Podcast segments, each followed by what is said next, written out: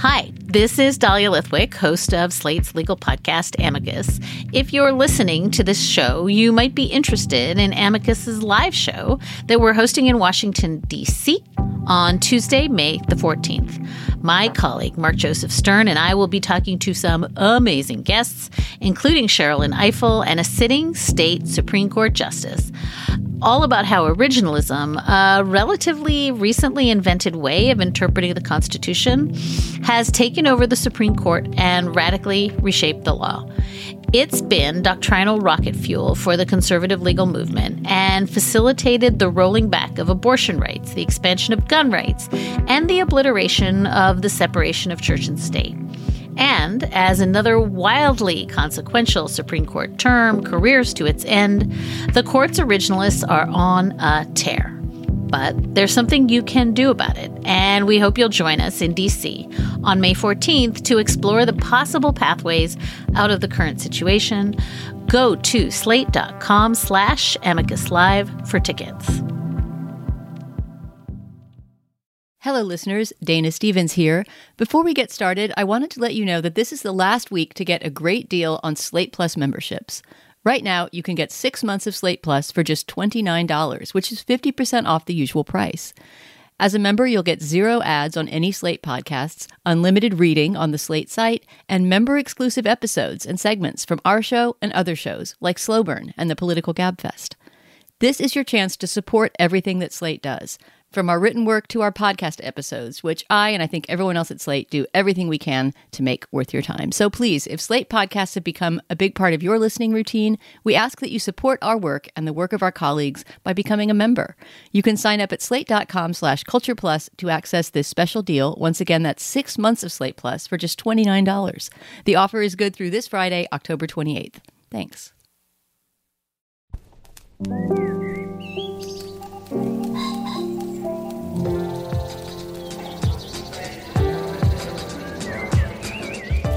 I'm Stephen Metcalf, and this is the Slate Culture Gabfest Two Severed Thumbs Up edition. It's Wednesday, October 26th, 2022.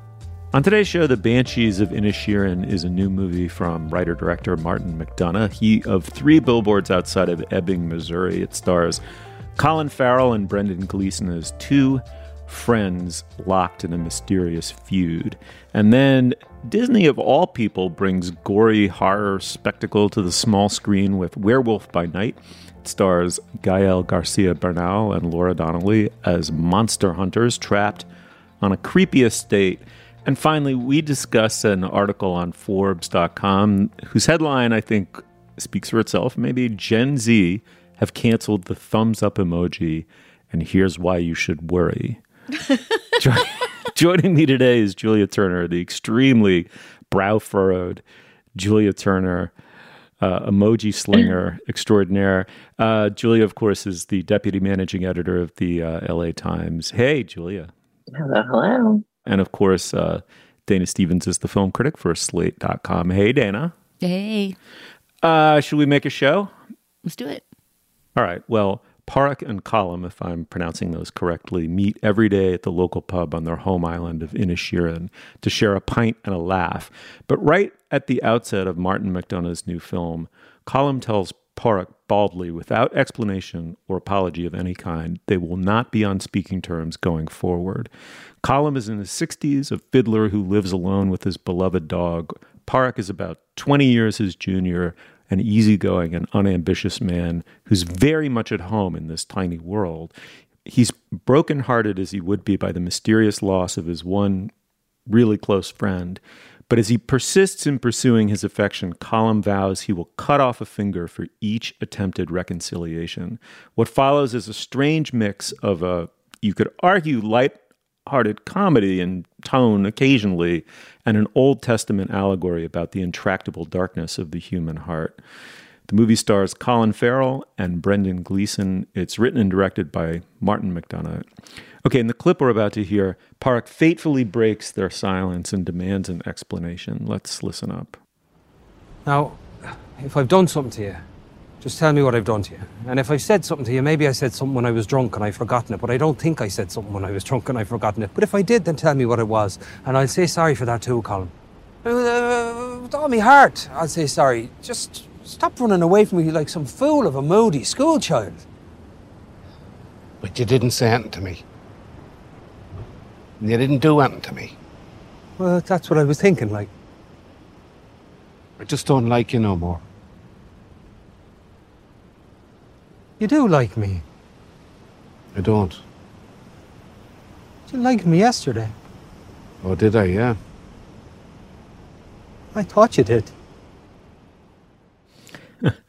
so Dana, you know, this is an extraordinary two-hander, of course. Two terrific performances are at the heart of it, but I think there's someplace else to set it up. It's very much a movie about a place and a time, very specific place and a time. The place is this somewhat brutal and lonely little island outpost. And the time is 1923 as civil war is raging audibly on the mainland. Maybe talk a little bit about that as it contains all of the you know rather remarkable things that happen in the course of its plot. Yeah, I mean, I will start out by saying that I was jumping up and down for us to do this after seeing it and writing on it last week it's just great. I really, really encourage people to see this movie, even if you aren't already a freestanding Martin McDonagh fan. There's going to be a certain built in audience for this movie, which is people that already loved In Bruges, which is a movie from, I don't know, over a decade ago that was also written and directed by Martin McDonagh with these two guys in the lead. You know, a little bit of a similar sort of Laurel and Hardy vibe between them, although they, they play people whose friendship is becoming more intimate in that one instead of less intimate uh, in, in this story. Um, but outside of you know folks who are going to flock there just because those three names are connected with it i really hope people will give this movie a try because it's just not like anything else i've seen in a long time so yes it is true that this movie is set in a very specific historical time and place though it takes a little while to figure that out because Inisherin this fictional island where they're living is so remote and so uh, I don't know. I am going to say countrified that we could be in almost any century, much, much less decade. But we do start to realize ver- via various signs like horse and carriages going around on the island, uh, although presumably cars did exist in 1923, uh, or like you say, um, the sound and sometimes the sight of explosions from the other side of the island, um, from the other side of the bay, that is, the, the mainland of Ireland, um, where this civil war is going on. But what I really, really appreciate about the Banshees of Inisherin is that it doesn't reduce its meaning and its purpose to, you know, being an allegory for that war or for war in general. It doesn't seem in many moments to be trying to make a bunch of points or sort of score uh, any kind of message cred with the audience. And to me, that makes it so much more profound. Samuel Beckett is someone who has been mentioned, of course, also an Irish playwright like McDonagh, um, who's been mentioned in connection with the vibe of this movie, right? It's sort of existentially bleak, but also funny in the way Beckett could be very funny. And, you know, it's about big questions, really big questions like the purpose and meaning of life and friendship. But it has this playful and sometimes cruel tone to it. It's about cruelty in some ways, but it isn't cruel toward the audience. And that I think sets it apart from some Martin McDonagh movies. Um, you might remember him as the director of Three Billboards Outside Ebbing, Missouri, which, while accomplished in many ways and certainly original, I think turned a lot of people off because of you know its its cruelty toward its characters and its kind of darkness about uh, about the future of humanity. This movie has kind of warm and cold currents flowing simultaneously. And I love the way it manages those tones. I also think Colin Farrell and Brendan Gleeson have never been better. I don't know. I mean, I'm just I'm just jumping up and down repeatedly. So hmm. I'll stop and hand it off to the two of you. But I didn't expect to love this movie as much as I did, and just hearing that little snippet from it made me want to watch it again because it has my heart. Hmm. Julia, what about you? I love this movie, and I was surprised by how much I love this movie because of how much I disliked three billboards outside Ebbing, Missouri, which I remember ha- having the exact opposite qualities of that of this movie. I remember that movie feeling sort of like strident and exploitative and you know dim about American politics and class in ways that were perhaps understandable, um, but also just manipulative and sh- like I really, really didn't like that movie. And then in Bruges, I, I think we might have talked about in Bruges in our like first week of existence on the show or month. Um, you know, and I remember it sort of as a textured caper. And I found this to be kind of profound and beautiful in the exact opposite quality of not really directing you to draw uh, too much of a conclusion. I mean, my heart and sympathies were very much with the rejected friend and Colin Farrell.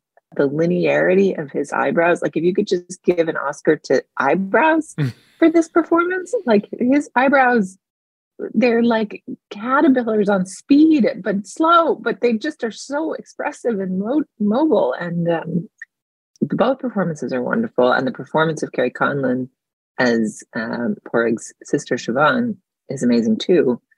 And I just adored it. Steve, are you team Colm or team Pádraig? Oh, um, I should start by saying I'm not team uh, Martin McDonagh. I don't I don't like his work almost uniformly, and I thought Three Billboards was was a train wreck in the kind of mawkish race parable, class parable way by someone who didn't understand, as you say, Julia, either American race, class, culture, folkways, speech, um, none of it. And I think this is a return to form in the sense that it's a very familiar territory. His early plays, which made him a star on Broadway, were all set in very similar worlds.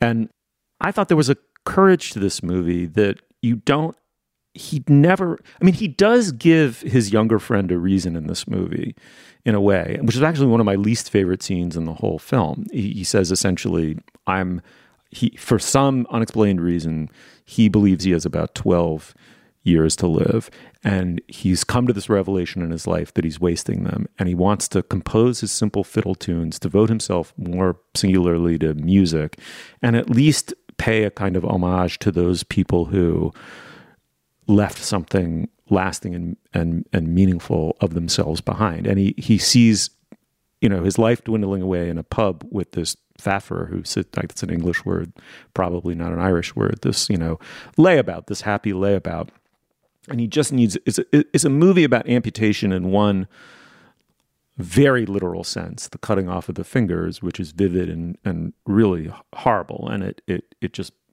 makes embodied in the bloodiest way what's happening between them. It's really a movie about amputating yourself from what community you have. And in that sense, Dana, it's an absolutely pitiless homage to just the intractable perversity of the heart, right? Like, like it refuses the very modern temptation to say, here's why he's doing this. It is just a singular act of perversity. But, uh, and the one thing, I mean, in addition to the performances, the one thing I have to give McDonagh as a director, he seems to have come. I mean, he's made huge leaps as a film director, and the atmosphere of this movie is so pervasive. You are so deep inside this world, and visually, it's actually in some ways a modest film, but in other ways, it's absolutely stunning. You know, ode to a very specific looking and feeling place. Yeah, I think I think you're right that in terms of craft, this is the best film Martin McDonagh has made. I mean, it definitely is also true that he is more at home in Ireland and in the UK than in America. You know, he made another movie besides Three Billboards about the US that's kind of like a a crime caper called Seven Psychopaths that also doesn't work at all, and I think has it doesn't manage to pull off that dark tone without leaving a bad sour taste in your mouth. This movie not only balances that tone perfectly, but we haven't really talked about this. It looks incredible. The cinematography is beautiful and very well considered. Establishes that sense of place very simply, but very effectively. Um, the the the music by Carter Burwell is this great kind of fairy tale soundtrack that's full of these little glockenspiel tingly sounds and just just things that take you into this somewhat you know Celtic folklore almost kind of world it's I don't know. I mean, I think this movie is profoundly accomplished at what it sets out to do, and it, that may not be up your alley because it is not quite psychologically realist. you know, you have to accept as not quite an allegory, but something as of, of a fairy tale. What's happening in this community and between these two men. But I feel like once you do accept this movie at its own terms, which it lays out pretty well, it it accomplishes all of that kind of perfectly. I also wanted to, to shout out some of the smaller performances because Martin McDonagh, as a former playwright, has an almost a kind of a company that he works with. He really likes to work with the same actors as you know the two leads here um, over and over. And Kerry Condon, who plays the sister, the bookish sister of the Colin Farrell character, who is miserable on the island because everyone on the island is boring, as she points out at one point when you know her brother's friend complains, "Well, he's feckin' boring." She says, "You know, you're all feckin' boring," and uh, the island is just too small to contain her. She's a great character, wonderfully play- played by Kerry Condon. Also, Barry Keoghan. I don't know if you guys agreed, but he's there's something really just talk about Shakespearean. He's he's almost like a, a puck or some kind of holy fool figure. Um, Barry Keoghan, who unfortunately people may know more from you know the fact that he's now in Marvel movies, but he's just this fantastic Irish actor who's just beautiful in a small role as the kind of village idiot of the of the small island. Um, all I do when you keep bouncing back to me, Steve, is just raving more about this movie. um, No, and maybe it's- that's just, just because I enjoy being surprised. I like going into a movie thinking, eh, Martin McDonagh, he's done some good du- stuff, done some bad stuff, wonder how this will be, and then just feeling transported and entranced for two hours. It's a rare thing.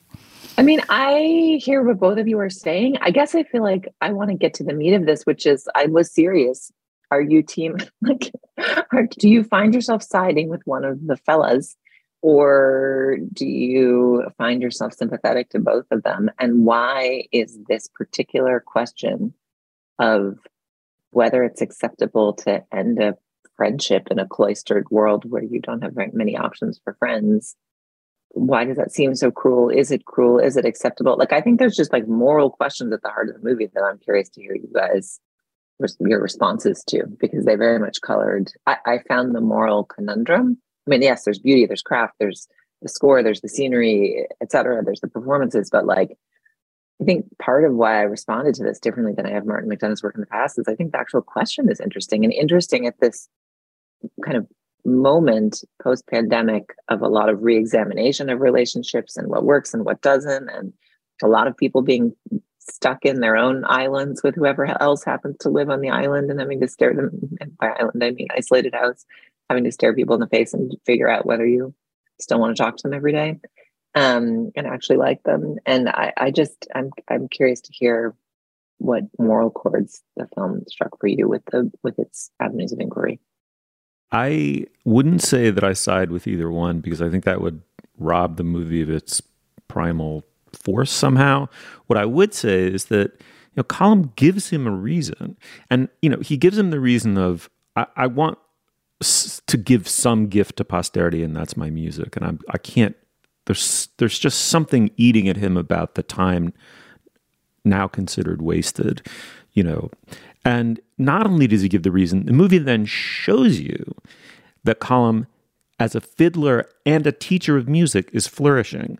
It's in these little asides, but it's very definite. In fact, at one moment, Park Dana comes in and interrupts him as he's giving this sort of beautiful, you know, Celtic music t- tutorial to young musicians who are playing along with him. So he's actually making good. He's not just picking up with someone else and having a pint or frittering away his time in some other way. And I it certainly ups the stakes of Pádraic's inability to see that for what it is, cruel though it may be, and as a friend, respect that choice.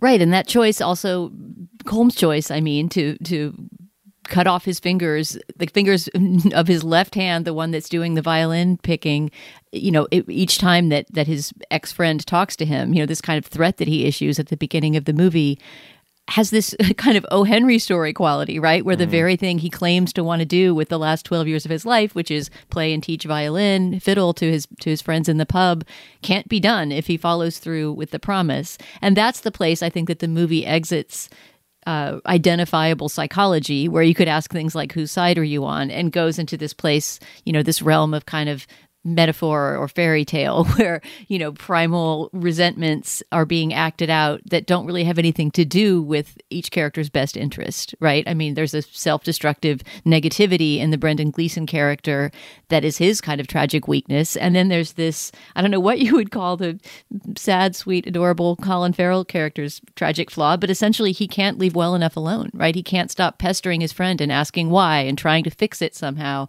And so to me and i say this in my review. My my identification kept shifting between the two, but I think that that again was all just being skillfully managed by the screenplay and the actors. I don't think it was the case that the movie was wishy washily not able to decide kind of who was right, and especially if you think about where the movie ends, which we won't spoil. But you know, there's there's almost a sense that it's like some miltonic you know battle between mm. the two that that can't ever be won on earth you know? And in that sense too it does become it's not a heavy-handed allegory for the civil war that's going on at the same time but in a way it is about human conflict and the way that you know ridiculous means or purposes can turn into tragic outcomes. And I, I think the movie is so profound about not answering that question exactly. Yeah I, I sympathize with that. And then i also feel the movie does I think I'm more team Pádraic. I think I'm team kindness. not team art.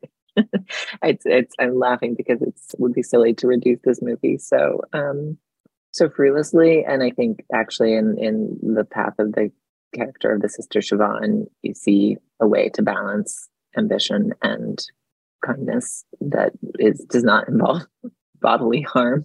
but the fact that um the, the sense that Colm's despair leads him to make this perverse threat which you know if the problem is that his friend can't take his art seriously enough the notion of levying a threat which is you will rob me of my ability to do my art which already it's established that the friend doesn't sufficiently respect like it's a it's it's the wrong threat and it feels like the threat the kind of mutilatedness of the threat even before the mutilation to me suggests like a kind of damage in the rigidity of Colm's the rigidity of his desire to pursue his art and the kind of cruelty with which he um, and absolutism with which he decides to pursue that. But I'm still puzzling it over, and I totally agree, Dana. Everyone should go see it. Agree. Okay, it's uh, the Banshees of Inisherin, the new movie from Martin McDonagh. It's in the theaters now. Uh, one day, of course, it'll be streaming, but maybe check it out sooner rather than later. It's a beautiful looking movie in addition to everything else. All right, let's uh, let's move on. Apple Card is the perfect cashback rewards credit card. You earn up to 3% daily cash on every purchase every day. That's 3% on all your favorite products at Apple 2% on all other Apple Card with Apple Pay purchases, and 1% on anything you buy with your titanium Apple Card or virtual card number. Visit apple.co slash card calculator to see how much you can earn. Apple Card issued by Goldman Sachs Bank USA, Salt Lake City branch. Subject to credit approval, terms apply. All right. Now is typically in the course of the podcast we discuss business. Dana, what uh, what do we have? Stephen, the Business this week is just to tell you about our Slate Plus segment. This week, we're going to talk about a new quarter being issued. I believe it actually comes out this week that has an unusual face for U.S. currency on it. It's the face of a cultural figure, which in itself is unusual on U.S. currency. It's the face of a woman, which is also unusual. And it's the face of a Chinese American for the first time that an Asian American has appeared on American money. It's Anna May Wong, the silent and sound movie actress who was a big name in her day. We'll talk about that. But she's not somebody at the forefront of the cultural imagination right now. She's an interesting choice for the new series of Women Quarters that the U.S. Mint is coming out with. So we will talk about Anna May Wong, her legacy, and what it means that she's showing up on our money. If you're a Slate Plus member, you can look forward to hearing that segment at the end of this show. And if you're not a Slate Plus member, you can sign up today at slate.com slash culture plus. As we mentioned at the top of the show, Slate is having a sale on memberships right now. So you can get six months of Slate Plus membership for just $29, which is one half, 50% off the usual price for a membership.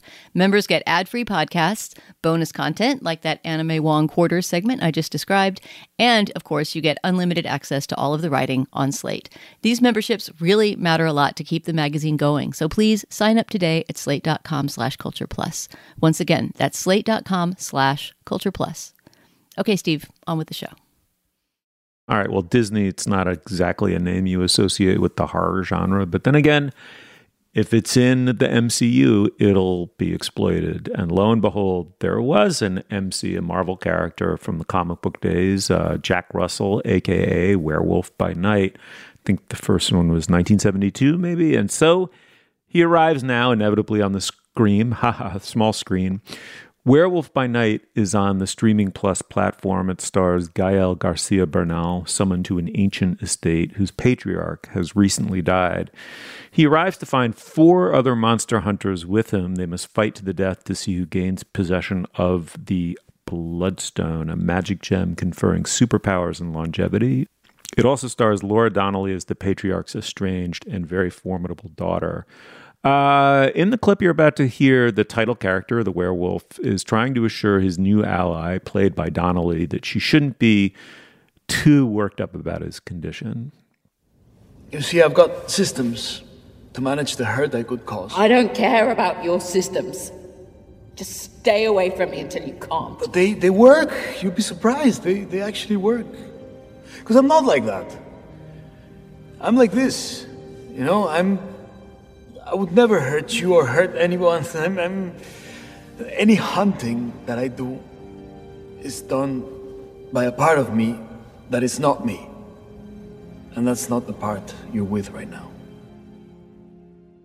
All right, Julia, let me start with you. There's a great semi maybe hidden fact about this movie. It's directed by an A-list movie composer, Michael Giacchino. How do you think he did? I love this weird little object, and I did. I I hadn't thought of Mike, Michael Giacchino as a director, um, and I do think there is some just kind of attention to the sensation and mood of the moment that feels in keeping with you know what what composers are doing primarily. Um, but I enjoyed it, and I think the two central performances of uh, Gael Garcia Bernal as Jack Russell and um, and Laura Donnelly as Elsa are really compelling. And I also enjoyed seeing Frasier's agent Bebe as this like uh, evil convener. And yes, know, Harriet well Sansom acted. Harris, she kills in that villain role. She's so funny. She's so fabulous. There is only one bloodstone. And it can have only one keeper. So I don't know. You just say, "Oh, you're tuning in for the latest Marvel entertainment," and I did not expect like an art house jewel box homage to like B movies of yesteryear. But that's what I got. Mm. Dana, what did you make of this? I mean, that is exactly why I've been wanting to do this ever since it premiered on Disney. I don't know, probably a month ago. We finally waited until the week of Halloween, the last possible week of the month of scariness, to talk about this monster movie. But from the minute I saw, it, I was sort of like, you had me at Michael Giacchino directing and an homage to Universal, Hammer, you know, old school kind of black and white monster movies.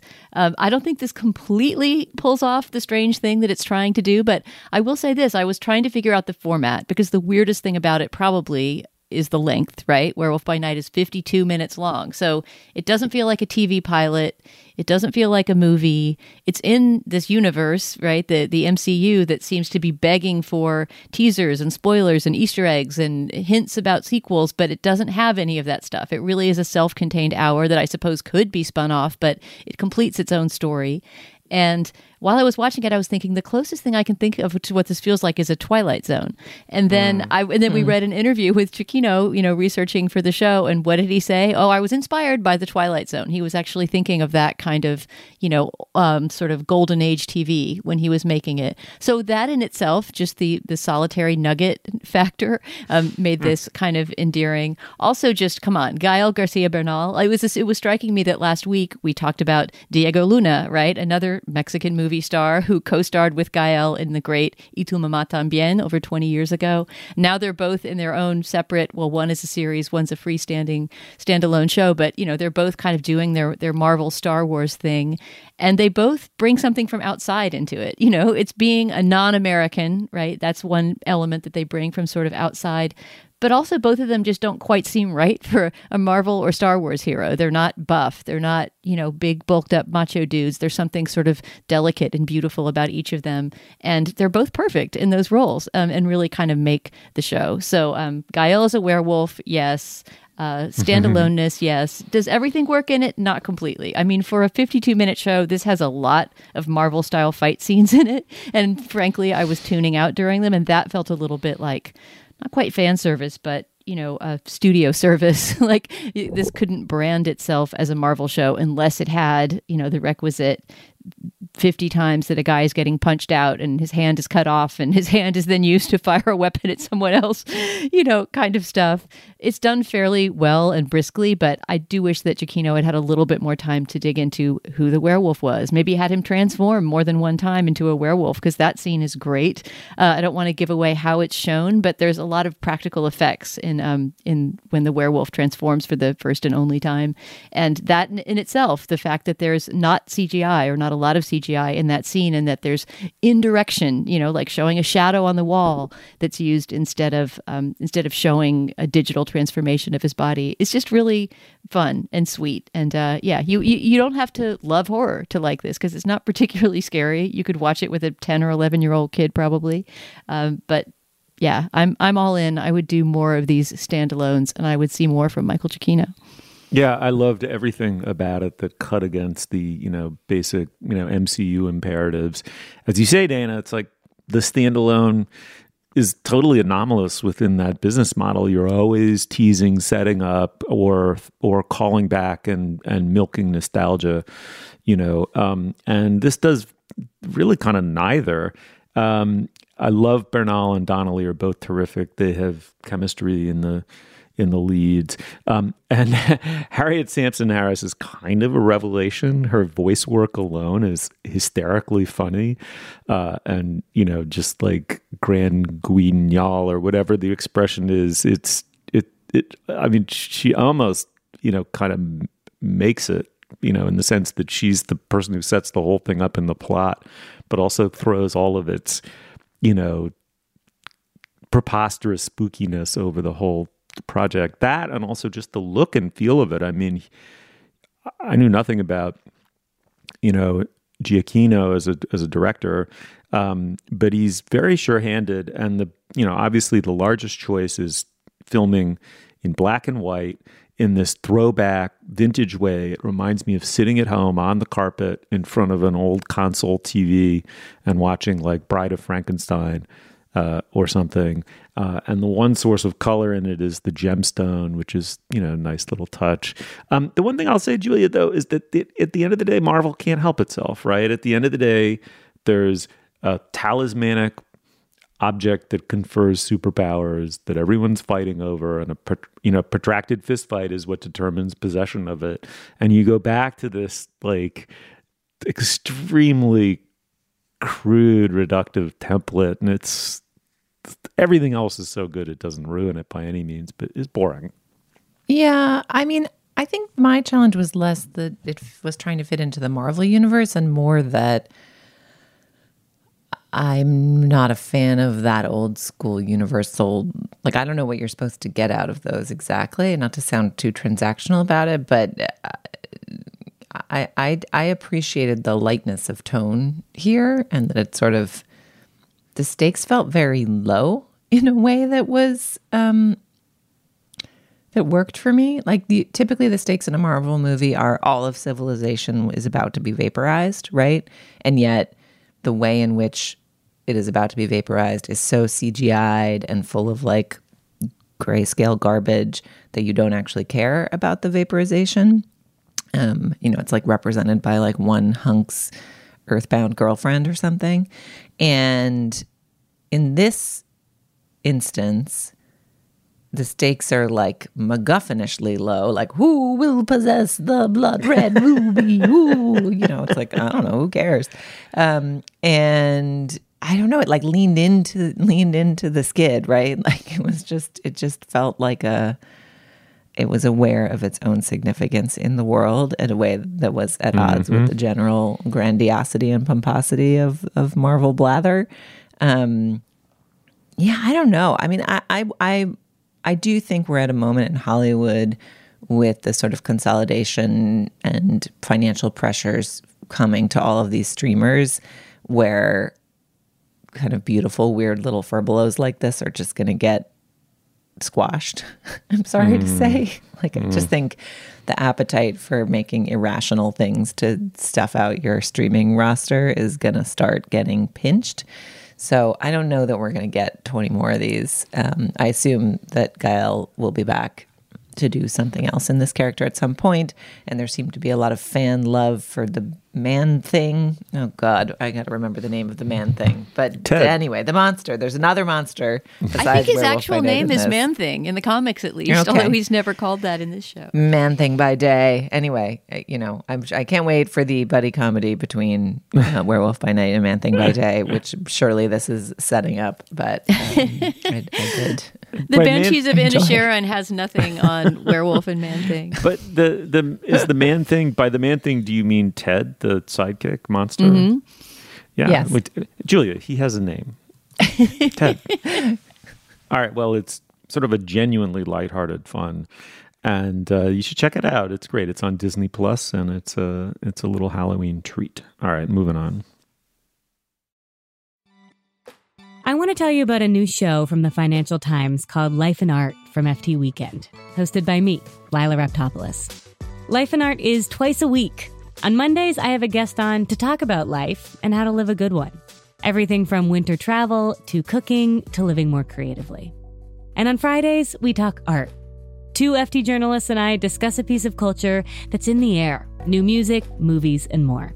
Find Life and Art from FT Weekend wherever you listen. All right. Well, the writer John Brandon in Forbes has uh, written an article called "Gen Z have canceled the thumbs up emoji, and here's why you should worry." Um, Julia, that's a crazy, silly headline, uh, teaser headline, and of course, you know the New York Post, a Murdoch rag, is uh, hyping the idea that there's a g- generational battle that emojis are being canceled. But I think effectively, if I'm correct what we're talking about when, for example, young colleagues of boomer, you know, employers find their use of a thumbs up emoji too abrupt or the heart emoji somehow comically anachronistic or inappropriate is it it there are nuances and subtleties to online communication that only someone who grew up almost entirely in the age of social media will come to understand and they get established organically and laterally among peers as i know witnessing my children and the way they make fun of my usage um, is that what's going on here a kind of micro generational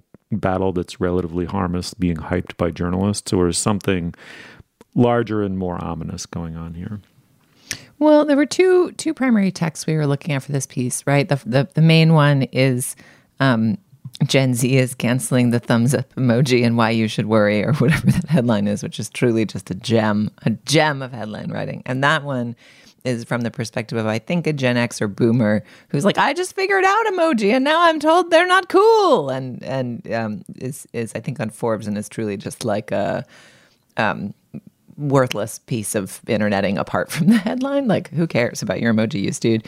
Um, but uh, Dana also flagged for us in the course of our research a piece in the Atlantic called "The GIF is on its deathbed," noting that this, you know, very popular style of kind of early teens communication of responding with reaction gifs or selecting and clipping the exact right couple of frames of of response uh, and and popping them into a, a Slack or a, a chat or a group chat um, felt um, like a beautiful way to communicate for a while. Um, that that may be ending for various reasons and no longer seems cool. And each of them is a different example uh, with differing levels of erudition of a similar piece, which is like a generational cri de coeur of like, I thought I knew how to communicate, and the next generation says I'm lame.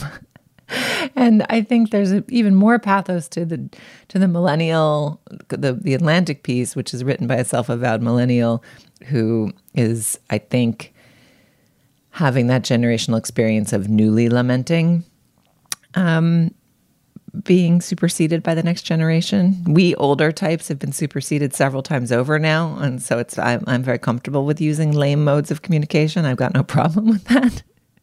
um, but but the sort of particular pathos of the millennial generation, which which felt like it owned the internet for so long because it was the first generation to truly grow up natively online, um, I think seems like it's really wrestling with the fact that the internet changes every you know 18 months, um, and the next generation of internet users is is sneering at a couple of interneting ticks.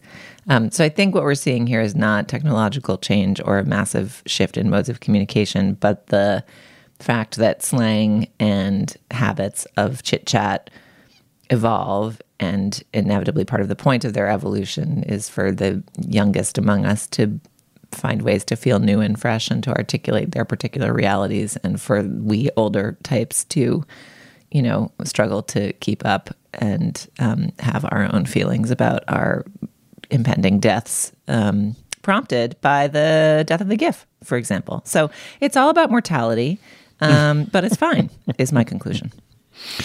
Um, somehow Julia managed to turn a couple of trashy articles, uh, zeitgeist hustling articles, into uh, uh, Old Testament allegory. But um, you get get off of Inisheer, lass. Um, but uh, but Dana, I, am I wrong to see something, if not ominous, certainly meaningful here, which is that what there is actually a serious conflict, very like deeply serious conflict um, between generations about what the sort of general framework and ethos of communication etiquette should be. Um, and it can be spun by right wingers as trivial and um, uh, you know even juvenile and overly demanding and and like morally sensitive to a degree that gives being moral a bad name. It can be spun by you know um, people on the left as an utterly necessary change as we move away from, you know, white, older white men, boomer men, um, as the default leaders and owners of public spaces and public speech. Um, you know, uh, I guess we have to take it on a case by case basis, but, you know, as soon as you translate these debates from my kids make fun of me for using the heart emoji or thinking LOL mean mean meant lots of love into the workplace, um, and um, you know uh, any kind of official or semi-official mode of communication on a campus, for example, all of a sudden it's a hugely consequential debate. No. I guess. I mean, I'm not sure that it's being in in, in this particular tried, circumstance. I'm I'm, not sure you I can make that argument because, like, are people being offended? I don't think that this uh. argument about who's old and who should use what emoji, which I think is ultimately completely silly. Like I've said many times on this show, that all the kind of like mediatized generational war- warfare that's constantly being staged seems completely unreal to me. Like it doesn't really affect most people's lives that much, and most divisions that you know group people come along the the the dividing line of you know politics or or you know ethnic identity or gender identity or uh, class all kinds of things that have nothing to do with what generation you're in and what Mhm. your Right. emoji usage means about that so i mean insofar as i think this is an interesting topic for us to talk about it and i and i do i'm glad that we're taking on this topic i think it's to sort of put into question the, the the faux ominousness of the second half of that headline with here's how why you should be worried you know? I mean what is the greatest thing that the author of that article seems to fear or that the you know the people um, offended by their um, their younger counterparts criticizing their emoji usage fear? They fear being thought of as old like who cares? Compared to what you know? I mean it also seems to me that when i think about how emojis are used by lots of people i know and we've had a whole segment before on this show once i think at a live show we talked about emojis in a different context just our own personal usage of them. And it struck me including with the response to that piece from listeners, how uh, creatively and differently different people use them in ways that have nothing to do with their generation, right? I mean, there's the ironic usage of things, but there's also, I think I talked about this at the time, like a friend of mine who's roughly my generation who makes rebuses out of her emojis and will send entire lists, groups of emojis that you have to sort of like put together like a puzzle for fun, you know, or draw faces with them or something. Um, you know, I think I mentioned that in my family, each of us has an emoji that represents us. So, you know, we can send that as part of a conversation about what we're doing. I mean, there's there's a playfulness. That's why people enjoy using them, right? They're little cartoons that sort of make Mhm. communication, digital communication, a little bit more playful. And I just don't think I don't really care what some group of people is arguing about what generation uses them in what way. I mean, another example of this, I guess, would be the GIF, you know, whether GIFs are really corny to use or not. I use GIFs all the time because I'm a film critic and I'm often talking to other film critics online. And it's fun and playful if you're talking about movies to go back and forth posting little moments from those movies. It just, it, it's, it's, an integral part of the conversation, you know? So, in that sense, like the picture is doing something that words couldn't do. I don't know. I mean, maybe I'm missing the point of this conversation, but I could not Well- shrug more about what people think my usage of anything means. And in fact, I designed a Bitmoji for myself. You know, those characters you can design where you go through Yes. and make them sort of look like you. And I always thought Bitmojis were completely silly and corny, but I painstakingly designed one that looked as much like me as possible just to torment my daughter, who I guess is Gen Z, um, you know, about the corniness of it. So whenever she'll text me something, I send her back some ridiculous Bitmoji of myself, like riding on a rocket ship covered with hearts or something like that, just to make her laugh. you know? I also send people Bitmojis for their birthdays, and they are um, they are definitely uncool, and that's the point. It's like kind of fun. I mean, I guess there's just this sort of hysteria of like, oh no, it's the internet. I don't know how to use it. It's like people Yeah. don't know how to use language. Like miscommunication happens with all of the mediums of communication, and people make language choices that reflect their like age and upbringing and thus it will ever be. And like yeah just don't freak out about it. Like what but is I- the, the, the absolute lack of consequence in all of right. this is Uh, so you say um, i would I, I mean i'm i'm like i feel like i'm trying to inflate a gigantic pool floaty out of this topic right? And it kind of is in the shape of and looks like an anvil but even at the end of the day when i get this like 14 foot tall thing inflated i'll just be exhausted and it's still just a bunch of hot air right like i you know Wait, a pool floaty shaped like an anvil. like it's still oh, gonna the bob episode along. title that never was. it's going to bob along harmlessly on the surface of the water. Um, and uh, you don't try blacksmithing on it. But the one thing I would say is that there are these internally generated nuances that that got immediately added to the pre-existing store of like gifs and emojis or whatever, and like um, you know little a- acronyms or whatever you want to call them, little um, abbreviations that one reason I think young people resorted to them is they're just in a constant game of evasion to not be their elders, as they always have been and should be. And so all of a sudden, like, you know, certain things take on an importance that older people don't understand. Um, and so you're you're bound to keep on making this generational gaff to the extent that you communicate with like my kids or whatever. And they're fine. They can just they love making fun of me. But you know i i do think that there is an ongoing highly consequential debate about what rules govern like unwritten rules by and large govern public semi-official discourse especially in the workplace and campuses. And so when there is this friction between generations you can get into something serious. And the final thing i'd say and this to me is what i really believe this isn't the pool floaty this is this is this is the actual substance of, of it is that there's just this graceless way in which the baby boomers will not exit the stage literally until the fucking scythe of the reaper you know comes and gets them. And that's where i land with this. It's sort of just try to try to grow old with an ounce of grace and self-consciousness. But Steve, if I can once again insert my complete skepticism about this whole generational um, series of divides we're supposed to be arguing about, aren't you part of the baby boom technically? I mean, wouldn't you have been born in the late years of what's called the baby boom? And I would agree that you don't seem culturally identified with the signifiers of that generation, but couldn't somebody point at you and say, okay, boomer right now? Of course, I would expect them to. They do and should. I have no problem with that. I mean, the one thing I would say is I'm absolutely 100% on a cusp, uh, as um, demonstrated by the fact that half of the, you know, demographers say that I'm um, Gen X and half say that I'm baby boomers. I'm literally at that moment where you're sort of neither one. And I will say one of the quirks of my life is that someone three years older than me feels like they are a member of a completely distinct generation from me, and someone three years younger does as well. And I think that that's somewhat curious, right? Like I definitely, I definitely note it repeatedly in my own experience. All right well in conclusion everybody communicate however you want All right, that is bound to go smoothly. Let me read that preposterous title one more time. Gen Z have canceled the thumbs up emoji, and here's why you should worry. It's in Forbes. Here's why you should worry. Grab the bloodstone. Your spooky voice is terrific, man. I so It's sad it spooky comes out only man. once a year. Yeah, it sure is. All right, Yeah. let's move on. All right, well now is the moment in the podcast when we endorse Dana. What uh, what do you have?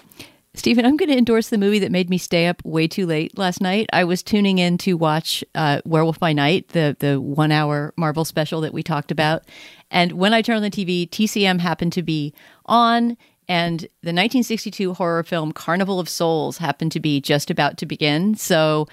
I just fell into the hole. And even though I've seen this movie several times, I mean, it's almost Halloween. I had to watch it again. Do either of you know this low budget horror movie from 1962, Carnival of Souls? No. Black and white. I do not. No? All right. Well, No. I'm afraid that many people listening, if you're a cult horror person, you probably know this movie already. I would not classify myself as a cult horror person. I don't seek out horror movies just because I want to have that sensation, but when the right one comes along, I completely get why that sensation is pleasurable. And if you enjoy that sensation, you can have it watching Carnival of Souls, one of the weirdest horror movies I can think of. So, Carnival of Souls is a very low budget movie. It was produced and directed by a guy named Herk Harvey, making his only feature length movie.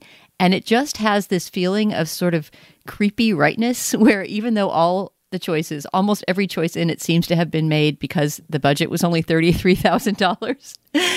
At the same time, every one of those choices works incredibly. And it's so, it's got so much artfulness in it, given how low that budget actually is. And I don't want to give up too, too much about it, except to say that it's about a young woman who has a car crash and afterwards starts to have all kinds of very strange experiences that you don't know if they mean she's gone crazy you don't know if you they mean she's in the afterlife or if she's just in a supernatural world but well julia one of your least favorite movie tropes an abandoned carnival is involved in carnival of souls No, I will never watch this. God damn it. and the whole thing has just this very culty feeling that has been cited as sort of like early David Lynch. Um, you know, it could it has a little bit in, in in common with sort of slasher movies, but it's not extremely gory. It's much more moody.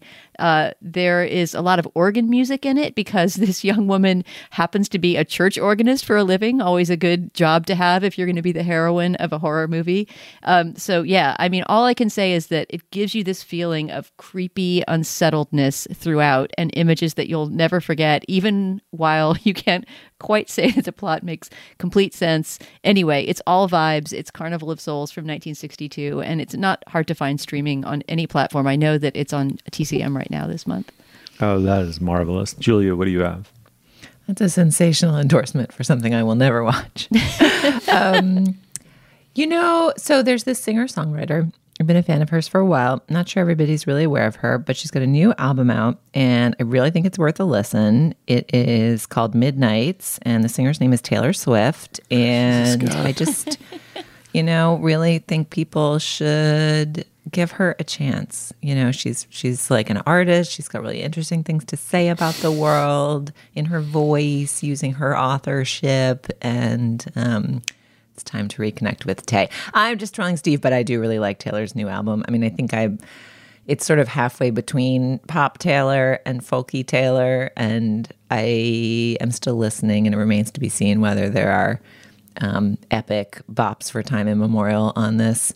Um, there's a particular song called Anti Hero, which is just the apotheosis of everything that's irritating about her shtick of like kind of uh, everybody hates meism um, that is understandably irritating to many. And yet the song is so good and has a very funny chorus and it's super catchy. And I was singing it all last night.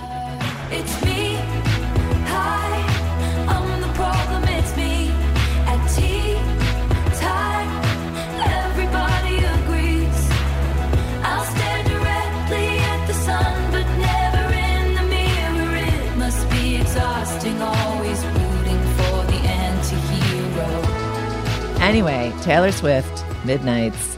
Uh, check out the song Anti Hero and um, enjoy. You know, Julia, Yeah, Steve. you had to administer a little bit of gratuitous Halloween poison to taint the whole show and bring me within an inch of the grave. But as the rigor mortis, as the, as the rigor mortis rises up, chilling my body with premonitions of a blank afterlife, I have the antidote right here Okay.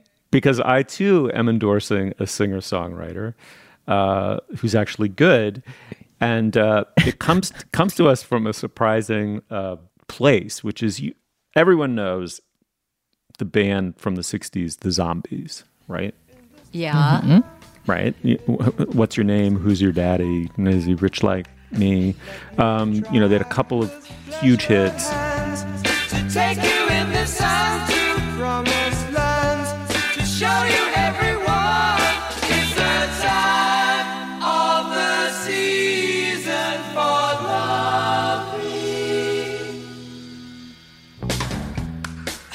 Sort of a somewhat star-crossed career. They broke up right before uh, their best record broke and became hugely popular. On and on and on.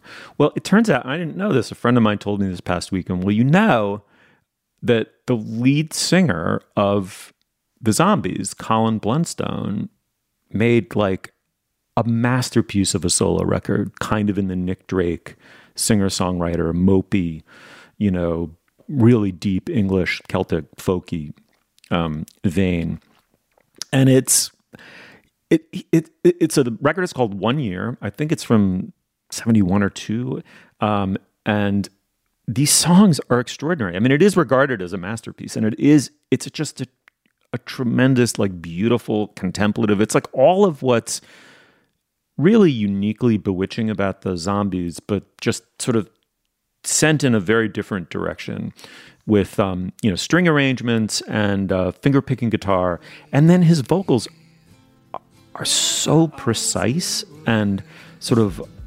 unexpectedly baroque without being show offy. I mean, there's just wonderful melodic swoops to it that are just great.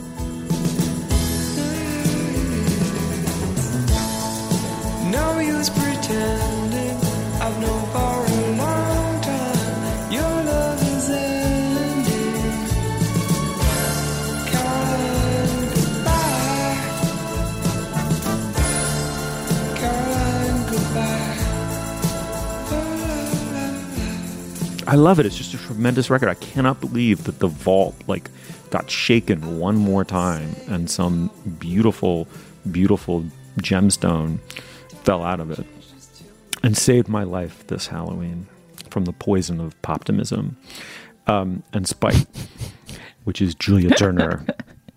All right, so um, it's Colin Blunstone, B L U N S T O N E, Colin Blunstone. He, the lead singer of the Zombies, his solo record from the early 70s, One Year.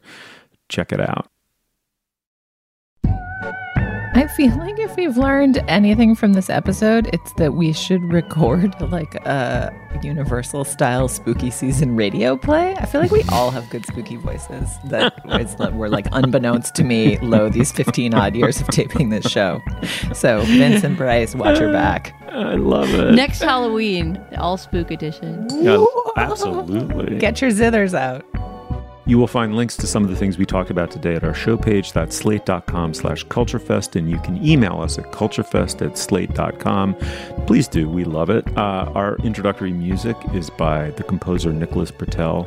Our production assistant is Jessica Balderrama. Our producer is Cameron Drews. For Dana Stevens and Julia Turner, I'm Stephen Metcalf. Thank you so much for joining us. We will see you soon.